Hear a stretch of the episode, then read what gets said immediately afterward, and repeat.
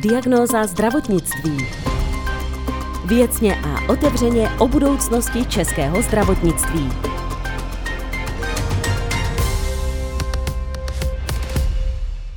Systém veřejného zdravotního pojištění je na pokraji krachu. Pojišťovny do konce roku vyčerpají všechny své rezervy a nové se budou tvořit jen stěží. Tyto zprávy se začaly před pár měsíci šířit přímo z Ministerstva zdravotnictví a zdravotních pojišťoven. Co se stalo? Jak se nás to dotkne? A co s tím? Otázky pro Ladislava Švece, ředitele kanceláře zdravotního pojištění. Vítám vás, pane Šveci. Dobrý den. Dobrý den. Je situace opravdu tak vážná? Nebo se jenom straší? Záleží na uh, délce historické perspektivy a délce historické paměti, jak se na to díváte.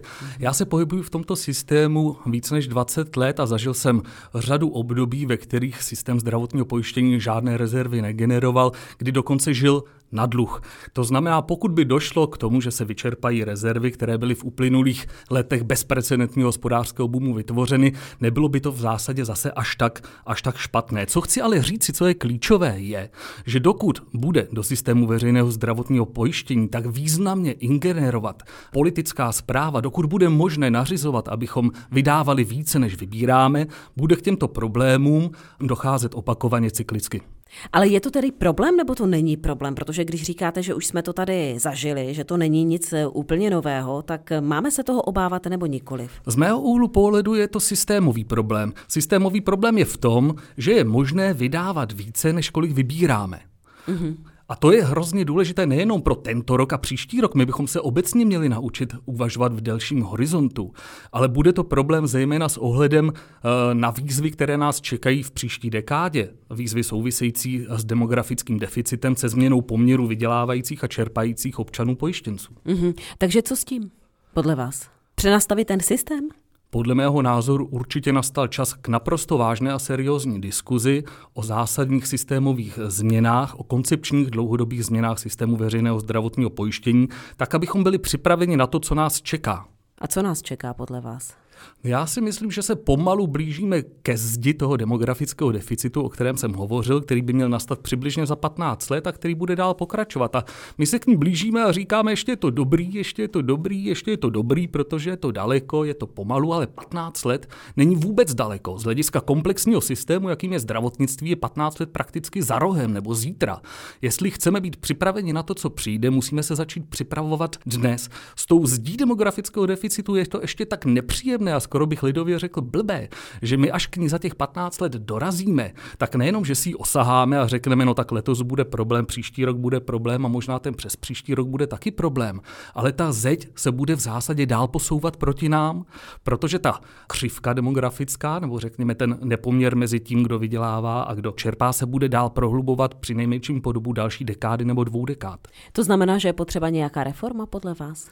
Já tomu neříkám reforma, já tomu říkám spíš dokončení té formy, kterou máme teď, to znamená naplnění toho současného systému reálným obsahem. Tak, aby fungoval, tak, aby procesy, které má, nebyly jenom na oko, ale aby skutečně plnili svůj účel, tak, aby instituce plnily svůj účel, pro který byly zřízeny, tak, aby systém veřejného zdravotního pojištění fungoval samozprávně, aby do něj nebylo možné eh, zasahovat politicky, ad hoc na základě, eh, na základě přání nebo tlaku více nebo méně formálních lobistických skupin. Které instituce neplní svůj účel? Žádné.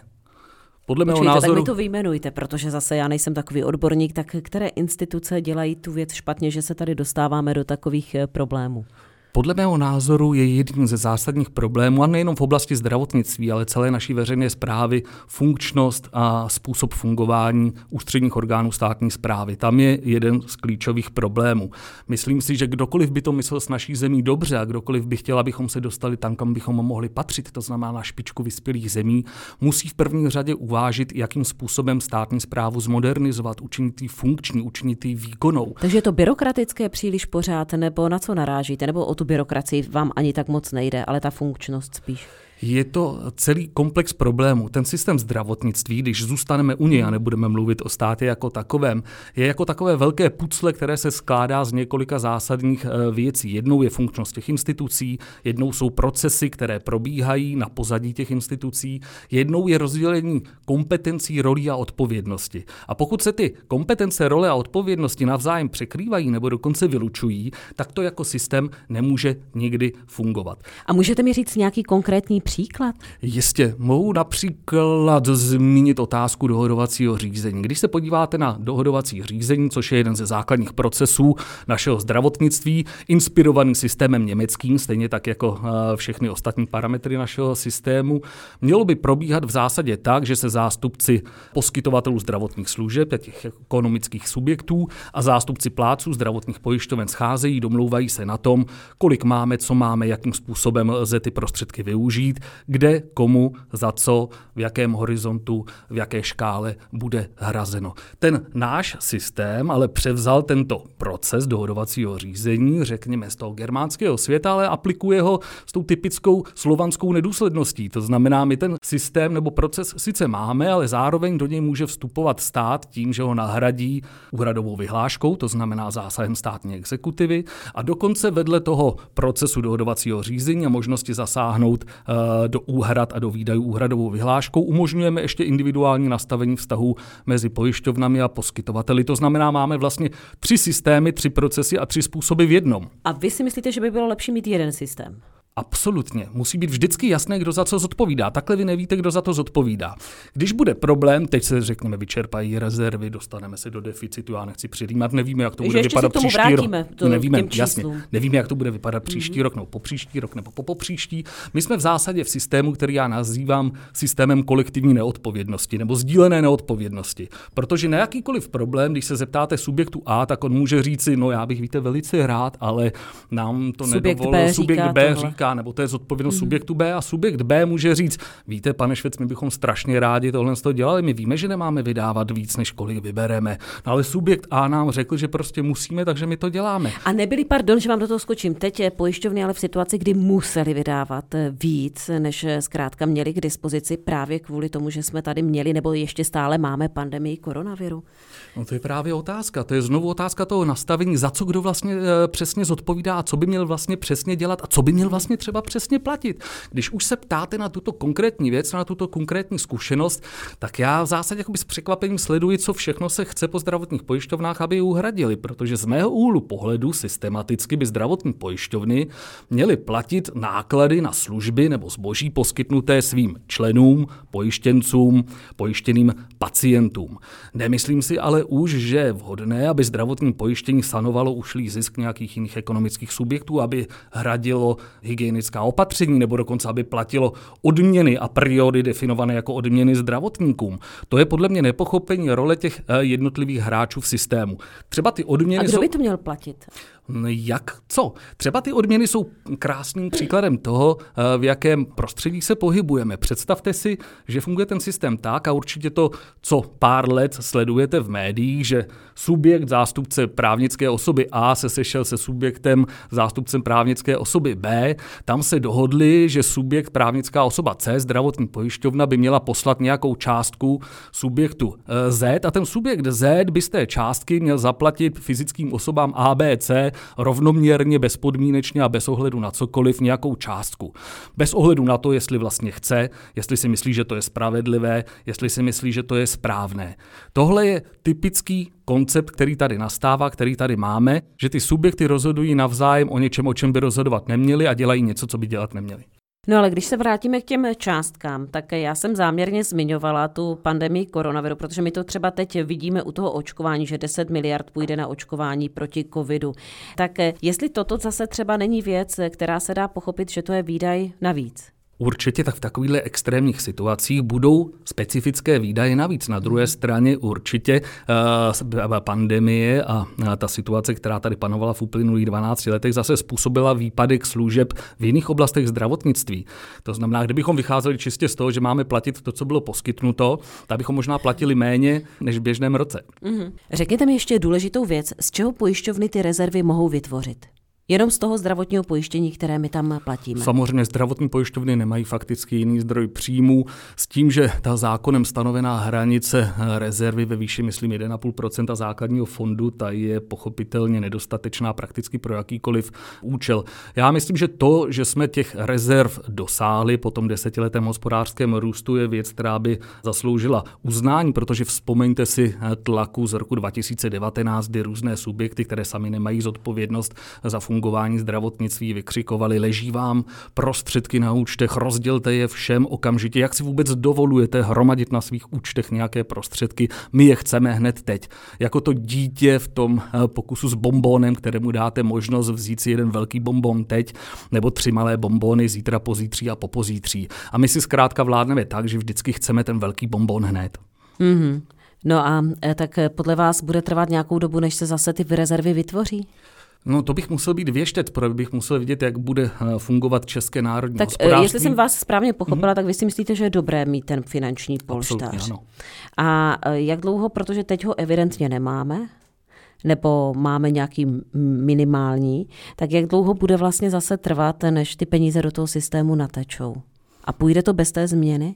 Já jsem přesvědčený, že bez systémové změny rezervu, kterou jsme vytvořili v těch uplynulých deseti letech, řekněme, už nevytvoříme nikdy. To znamená, ta systémová změna je naprosto nutná. Pane Šveci, nejste naprosto pesimista? Ne. Já jsem naopak optimista, proto se snažím pracovat na tom, co bude za 10 let, za 15 let a za 20 let a proto mě tak zajímá celá tahle otázka, která je důležitá pro fungování celého státu.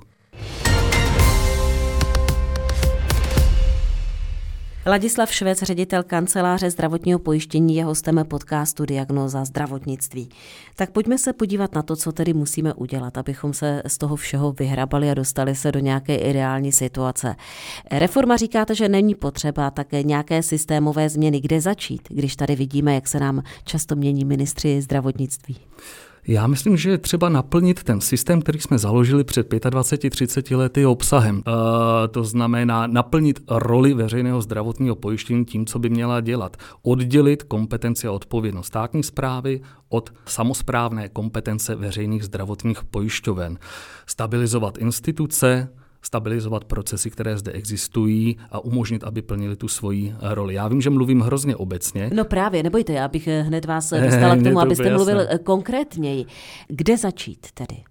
Na ministerstvu se musí něco změnit, politici musí začít jinak přemýšlet, sednout si ke stolu všechny ideálně strany a najít nějakou schodu na tom, jakým způsobem zase ten systém nastavit. Ano, musíme postupovat samozřejmě od obecného ke konkrétnímu. To znamená, my bychom se měli vůbec shodnout na tom v prvé řadě, jestli chceme tedy pokračovat v tom systému, jaký tady máme. Já jsem velice pro, protože si myslím, že to je naprosto nejracionálnější a nejinteligentnější úvaha.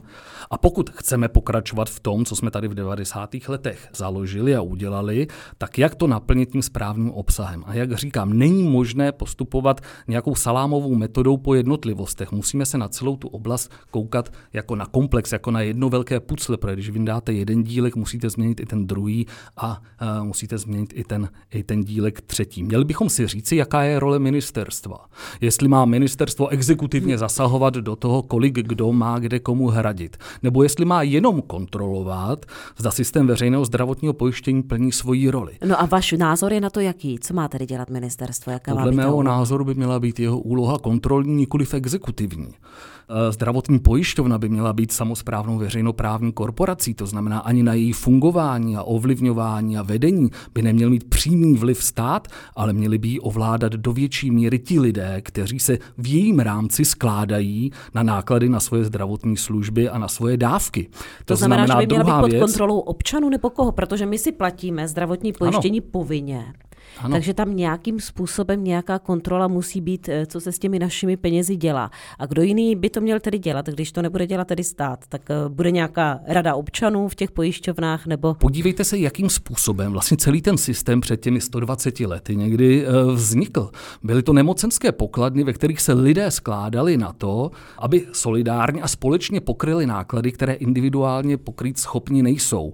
A sami se podíleli na vlastně fungování těch spolků, těch e, nemocenských pokladen, sami je řídili, vytvářeli jejich korporátní orgány a sami je vedli. A já si myslím, že se to v principu za těch 120 nebo 130 let zásadně nezměnilo. Pořád jsem to já, kdo si zvolil svou zdravotní pojišťovnu, kdo jí odvádí pojistné, kdo jí odvádí nějakou část ze svého příjmu a kdo by měl také spolu rozhodovat o tom, jakým způsobem budou ty prostředky vynaloženy. Já nevolím poslance politickou stranu proto, aby mě zastupovala pro tento účel. Já budu rád, když budu moci tuto možnost mít. Mm-hmm, tak já jenom si to neumím úplně představit v praxi, jak by to fungovalo. Podívejte se na západ od nás, jak už jsem říkal, ten náš systém, podíváte-li se na něj, obsahuje přesně stejné rozdělení institucí, přesně stejné typy procesů, jako ten systém německý, ve kterém pluralitní zdravotní pojištění nebo nemocenské pojištění vzniklo. Akorát ten rozdíl je v tom, jakým způsobem je to implementováno a jak důsledně je to implementováno. A v Německu nemocenská pokladna je skutečně spravována těmi lidmi, co ji tvoří. Oni si volí svoje zástupce s tím, že polovinu zástupců tvoří plátci pocházející z oblasti zaměstnavatelů a druhou polovinu volí eh, lidé, eh, kteří jsou členy té nemocenské pokladny jako svoje eh, zástupce. A tento samozprávný orgán, stvořen tedy zástupci zaměstnavatelů a zástupci pojištěnců, členů nemocenské pokladny, potom rozhoduje o směřování té nemocenské pokladny. Není to vůbec nic nového, nic neexistujícího. Je to dokonce to, čím jsme byli inspirováni, když jsme to před těmi 30 lety lety zaváděli. No ale potom se nám to tady asi tedy... A pak se nám to tady všechno zvrtlo a všechno eh, se u nás pohybuje ode zdí ke zdi. Něco. A nebo to vidíme ano. opravdu příliš pesimisticky a vlastně ten systém plus minus má nějaké funkce a principy, které je možné zachovat, nebo ne? No ten systém plus minus má nějaké principy, které je možné zachovat, plus minus nějak funguje, ale uvědomte si, že posledních nějakých 17 let od vstupu do Evropské unie Česká republika de facto jenom, jenom roste. My jsme nikdy nezažili nějakou skutečně delší stagnaci nebo dokonce výpadek ve fungování národního hospodářství a před sebou máme velice pravděpodobně v tomto ohledu nejen ekonomickém, ale i geopolitickém poměrně významné výzvy. A myslím si, že bychom se tudíž měli připravit a naučit se nejenom utrácet protože ten náš systém umí skvěle utrácet. Ten náš systém umí utratit úplně všechno, ale to umí i každý. My bychom se měli, Já to umím moc dobře. Já rozumím. My bychom se měli naučit víc s tím, co máme. My bychom se měli naučit plánovat. My bychom se měli naučit organizovat. My bychom se měli naučit myslet na to, co bude za pět a za deset let a mít systém, ve kterém je možné třeba strukturu poskytování zdravotní péče v tomto horizontu nějakým způsobem naplánovat a korigovat. Zůstaňme jenom na chvilku ještě u toho Německa. Je výhoda i to, že v Německu mají spoustu spoustu zdravotních pojišťoven. My jich tady máme kolik? Sedm? Máme sedm, to ale samo o sobě, Nevidíte to jako... sama o sobě žádná výhoda mm. není. Ono je celkem jedno, kolik jich je. Co je důležité a klíčové, jestli se mohou nějak lišit v přístupu ke svým pojištěncům, jestli mohou něco reálného nabízet. Mm. A to mhm. německé nemocenské pokladny mohou a ty naše to mohou jenom ve velmi, velmi omezeném rozsahu. To je další věc, kterou je třeba změnit. Politicky, samozřejmě. Asi. Jinak to v tuhle chvíli nejde, protože bude, bude nutné upravit zákonnou úpravu. Ještě k tomu Německu. Věc, o které se velmi často mluví, je, že Německu si člověk může připlatit za nadstandard a tak dále. Je to věc, která by se měla zavést i tady? Hm, já nemám rád slovo připojištění, nemám rád slovo nadstandard, protože já Jak... to vnímám trošku jinak. To připojištění to vzbuzuje dojem nějakého komerčního systému, ve kterém mám nějaké pojistné plnění, které jsem si nasmlouval, za které platím to připojištění. Já myslím, že mnohem lepší termín pro nás a pro budoucnost by mohlo být, že bych měl mít možnost volby z nějakého programu, z nějakého rozsahu služeb, nejenom zdravotních služeb, ale těch souvisejících administrativních služeb, které mi moje zdravotní pojištění pojišťovna zajišťuje za určitých podmínek, přičemž jedním z těch programů by měl být ten program úplně základní, definovaný zákonem. Měli bychom všichni platit víc? No, Za já... zdravotní pojištění, myslím samozřejmě. já jsem nepřítel jakýchkoliv uh, paušálního zvyšování čehokoliv. Uh, myslím si, že bychom měli mít tuto možnost volby. Sami si říci, uh, co chceme, zda jsme ochotni za něco připlatit nebo ne. S tím, že vždycky musí být garantována ta základní solidarita, ten základní rozsah pro ty lidi, kteří nejsou něčeho takového schopni, kteří nemají takový velký ekonomický potenciál. To je vlastně totiž upřímně řečeno smysl těch změn, které by měly směřovat k tomu, abychom si byli schopni vypořádat uh, s výzvami toho demografického deficitu. To znamená, nech... že tady bude víc starých lidí, kteří budou v důchodu, nebudou vydělávat, nebudou tím pádem Jasně. moci platit a ti mladí hold to budou muset převzít nějakým způsobem. Dá se to tak říci. To, co já navrhuji a to, co si myslím, že bychom měli udělat, nesměřuje k tomu, aby se měli bohatší lépe a měli ještě něco lepšího. To, co já navrhuji a co si myslím, že je nezbytné, je naopak nástroj, jak ochránit tu část populace, která nedisponuje takovými velkými ekonomickými nástroji nebo sociálními vazbami.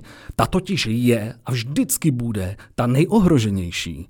To je ta zranitelná skupina. Ta zranitelná. A vlastně mě vždycky mrzí, když eh, levicově orientovaní eh, lidé odkazují a říkají, že vlastně tuto skupinu lidí chrání, protože je to naprosto medvědí služba.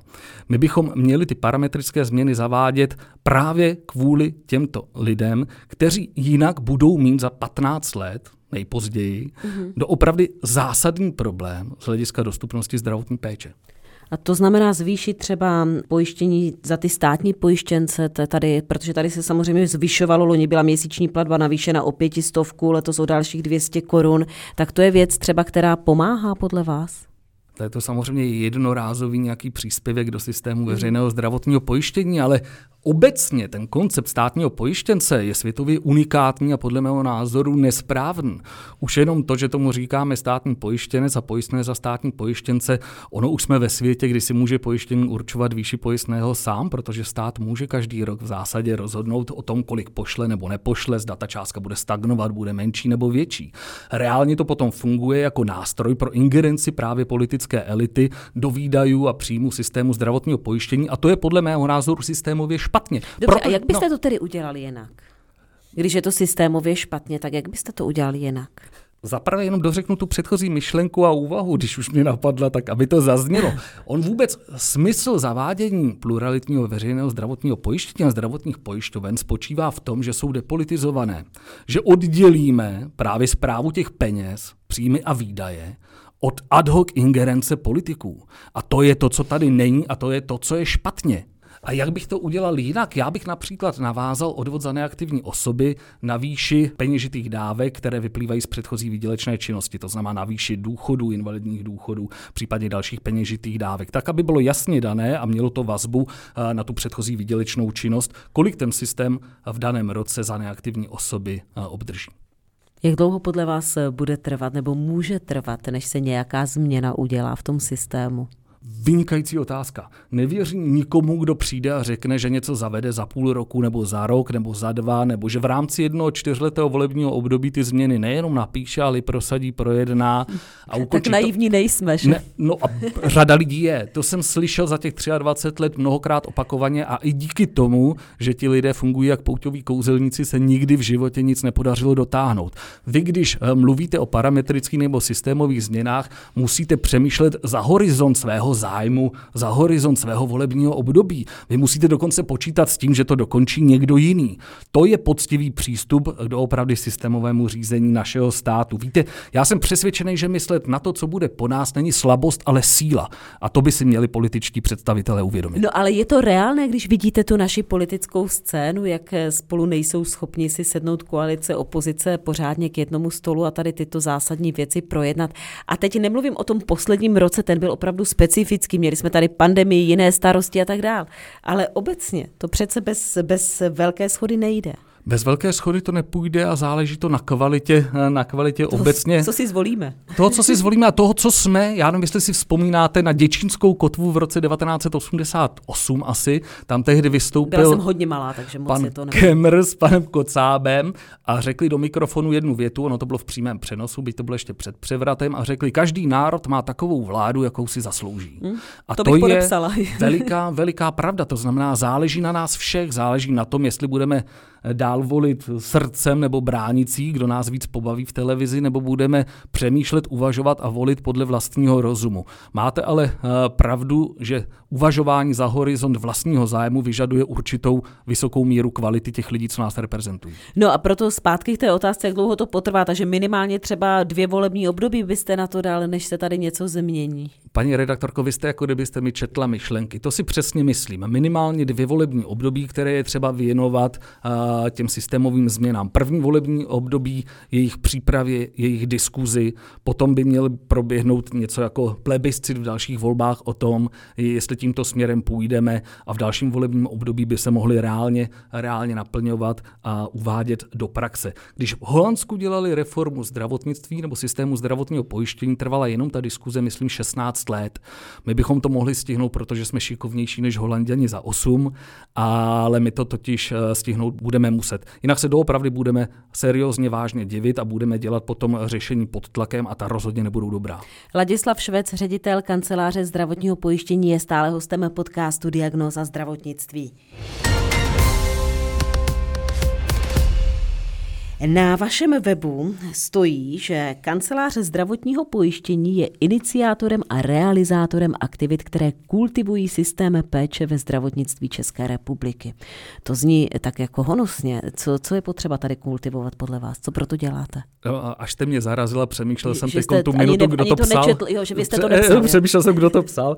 Nevím, zní to úplně, úplně krásně. Já si myslím, že této definici asi nejlépe odpovídá naše agenda eh, přípravy měření a sledování ukazatelů kvality zdravotních služeb, což je věc, která tady dlouhodobě chyběla a chybí. A je to věc, která by se měla a mohla stát základním podkladem právě i eh, pro ty renovované, reformované procesy, to znamená pro plánování, struktury, kapacity. A kdo by to dělal? Kdo by měřil takovou tu kvalitu? Je to to, co děláme v tuhle chvíli na základě pověření zdravotních pojišťoven, eh, administrativních dat zdravotních pojišťoven a je to věc, kterou se postupně prokousáváme a doháníme deficit, kterém, který eh, jsme nabrali vůči, eh, vůči vyspělejším státům v této oblasti a budu rád, když se nám v nějakém blízkém horizontu podaří opět se zařadit do peletinu těch nejlepších, ale je to ještě spoustu práce. Kvalita zdravotní péče je vůbec velkým tématem. Jak si v tomto ohledu stojíme? Můžeme se za něco třeba pochválit už teď? No, no záleží na tom, jakým způsobem tu kvalitu eh, vnímáte. Eh, na kvalitu samozřejmě existují různé názory. Někdo považuje za kvalitní tu péči, která spočívá v tom, že se mu otevřou dveře přesně v ten čas, ve který byl eh, do ordinace k lékaři pozván. To, čím se zabýváme my, je spíše měření těch výsledků a pohled založený na mezinárodních rešerších, na vnímání kvality jako objektivního faktu, objektivního popisu toho, jak to ve kterém zdravotnickém zařízení funguje, nebo jak účinná je která konkrétní eh, metoda poskytování zdravotní péče. Ale vy byste třeba řekl, že naše zdravotnictví úplně jednoduše je kvalitní. Já můžu vít třeba z mezinárodního srovnání, které eh, každý rok vydáváno a dělají ho, myslím, Švédi, které myslím si, že je poměrně eh, vyčerpávající a které se na věc dívá na to postavení pacienta z mnoha, mnoha úhlů pohledu. A v tomto mezinárodním srovnání pravidelně vycházíme někde uprostřed států Evropské unie, to znamená někde v průměru Evropské unie, což možná zní jako zklamání, ale podle mého názoru je to víceméně skvělý výsledek, protože kež by jsme byli ve všech aspektech mm-hmm. uh, uprostřed toho 30, téměř 30 členého pelotonu. A je to tím, že máme kvalitní nemocnice, kvalitní doktory, že ten systém jako takový funguje a že jsou vlastně drobnosti, které je potřeba měnit a porosteme. Ještě Já udělám teď trošku reklamu tomu našemu systému. Já myslím, že je to do velké míry díky tomu, že jsme neudělali chybu, jakou udělali jiné postkomunistické státy uh, po převratu, uh, že jsme vytvořili systém veřejného zdravotního pojištění a že ten v zásadě tady celých těch 30 let kontinuálně funguje, že jsme ho nějak nerušili neměnili a potom znovu nezaváděli. Protože přes všechny výhrady, které vůči němu můžeme mít, a určitě jsou často i oprávněné, funguje kontinuálně, rozumně a zajišťuje určitou míru stability. A ve kterém státě udělali třeba chybu, že se jim to no potom já třeba sleduju celá ty leta vývoj v Polsku, jak tam zaváděli kasy chorých a potom je zase rušili a teď je tam Národový funduš zdraví a, a v zásadě jako bylo tam několik zásadních eh, veletočů, které pochopitelně se potom projevily na kvalitě toho systému jako takového. Tomu my jsme se vyhnuli. My v zásadě sice takovými malými krůčky a dva kroky dopředu, jeden dozadu, jeden doleva, dva doprava, ale pořád z hlediska toho konceptu jsme systémem pluralitního veřejného zdravotního pojištění a pohybujeme se kontinuálně. Řekněte mi, pane doktore, měl už jste příležitost si přečíst některé eh, programy politických stran. Vím, že zatím zveřejnili své volební programy, třeba Piráti a Stana Koalice spolu, eh, které se eh, týkají zdravotnictví. Měl jste možnost do toho nahlédnout? Je tam něco třeba, co vás zaujalo? Samozřejmě jsem to trošku studoval. Jsou tam věci, pod které bych se podepsal, no, zrovna měření sledování kvality, posílení práv občanů, elektronická výměna, konkurenci pojišťoven jsem viděl, v programu spolu. To znamená, k těmto jednotlivostím bych se naprosto přihlásil, ale moje zkušenost říká, že jedna věc je volební program, druhá věc je potom, co se stane ve chvíli, kdy ten mandát dostanete a uzavíráte nějaké koalice, co bude ve vládním prohlášení někdy za půl roku, za tři čtvrtě roku. A potom také, jací lidé tam budou, jaká bude jejich kvalita, jaká bude jejich odvaha prosazovat nějaké konkrétní změny a jít často proti proudu. A to vám vlastně ten volební program bohužel dopředu, dopředu úplně, úplně neřekne řekne. A řekněte mi, co jste říkal na to, že se Adam Vojtěch vrátil na ministerstvo zdravotnictví jako ministr? Krátká pomlka. Já osobně jsem rád, protože je to zdvořilý a slušný člověk, což vůbec v té oblasti zdravotnické nebývá pravidlem. Počkejte, a... ostatní ministři nebyli zdvořilí? Neznám eh, osobně všechny ministry, eh, kteří tady byli, protože jich tolik, že si jich ani desetinu možná už nevybavím za těch 20 let, ale on je v tomhle ohledu eh, doopravdy, doopravdy výjimečný a myslím si, že to je nakonec asi dobré řešení pro toho tři čtvrtě roku, nebo kolik nám zbývá. Už ani ne. Už ani ne, do potenciální povolební změny. Že pokud ten rezort potřeboval určité sklidnění a návrat do normálu, tak on nakonec asi je docela tou dobrou postavou. Ladislav Švec, ředitel kanceláře zdravotního pojištění, byl hostem podcastu Diagnoza zdravotnictví. Děkuji moc za návštěvu tady u nás ve studiu. Naschledanou. Také děkuji, mějte se moc hezky. Helena Šulcová přeje hezký zbytek dne.